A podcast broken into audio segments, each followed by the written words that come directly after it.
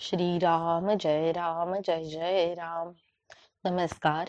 आज चार मार्च आणि आजचा प्रवचनाचा विषय आहे प्रपंचाचे स्वरूप समजून घेऊन नामात राहावे. आपले जीवन किती अस्थिर आहे हे लढाईच्या काळात चांगले समजून येते. अशा अवस्थेच्या काळात मनाने घाबरू नये. काळजी न करता शांत चित्ताने भगवन नामात कर्तव्य करीत राहावे. काळजीला म्हणा कारण असे काहीच लागत नाही. कारण ती आपल्या काळजापर्यंत नव्हे काळजापाशीच असते. काळजी करायचीच म्हटली म्हणजे कोणत्याच गोष्टी तिच्यातून सुटत नाहीत. काळजीमुळे मानसिक आणि शारीरिक त्रास होतो. ज्याला काळजी नाही त्याने भगवंत आपलासा करून घेतला हे समजावे. भगवंतावर पूर्ण विश्वास टाकून तुम्ही तुमची काळजी करण्याचे एकदम बंद करा. ज्याप्रमाणे कुणाचीही कुंडली मांडली तर तो श्रीमंत असो वा गरीब तरी तिच्यामध्ये सर्व ग्रह यायचेच. त्याप्रमाणे जन्मलेल्या प्रत्येक माणसाला सर्व विकार असायचेच.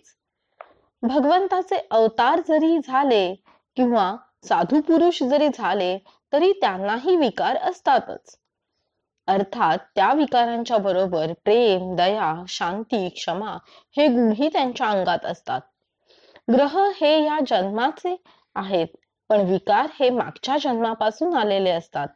या विकारांना वश न होता म्हणजेच त्यांचे नियमन करून गुणांचे संवर्धन करणे हेच प्रपंचात मनुष्याला शिकायचे असते. कुटुंबातल्या व्यवहारामध्ये प्रत्येक घटकाने आपापले स्थान ओळखून असावे. ज्याला स्वतःच्या मुलांबद्दल प्रेम प्रेमामुळे इतकी खात्री असते की आपण सांगितलेले आपला मुलगा केल्याशिवाय राहणार नाही तो बाप खरा. ज्याला अशी उत्सुकता असते की वडिलांनी आपल्याला सांगावे आणि आपण ते करावे तो मुलगा खरा. बापाचा पैसा हा मुलाने अनितीने वागण्यासाठी नाही. जो मुलगा अनितीने वागतो त्याला बापाने पैसा देऊ नये. ज्याप्रमाणे वर बसण्याची मांड पाहून घोडा दांडकारी करतो त्याप्रमाणे बापाचे पाणी ओळखूनच मुलगा वागतो. गृहिणीने स्वतः स्वयंपाक करून घरातल्या लोकांना जेवायला घालावे. त्यामध्ये प्रेम असते. प्रत्येक गृहिणीला घरामध्ये थोडे तरी काम पाहिजेच. खरोखर विवाहामध्ये बंधने फार आहेत. कारण ती अत्यंत पवित्र गोष्ट आहे. जो मनुष्य तरुणपणी स्वाभाविक रीतीने आणि नीती नियमानुसार वागेल त्याला म्हातारपणी मुळीच दुःखदायक होणार नाही.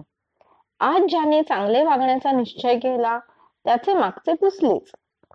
भगवंत रोज संधी देतो आहे.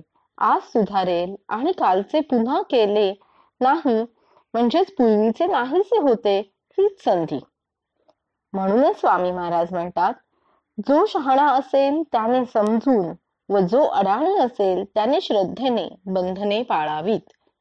जय जय रघुवीर समर्थ. धन्यवाद.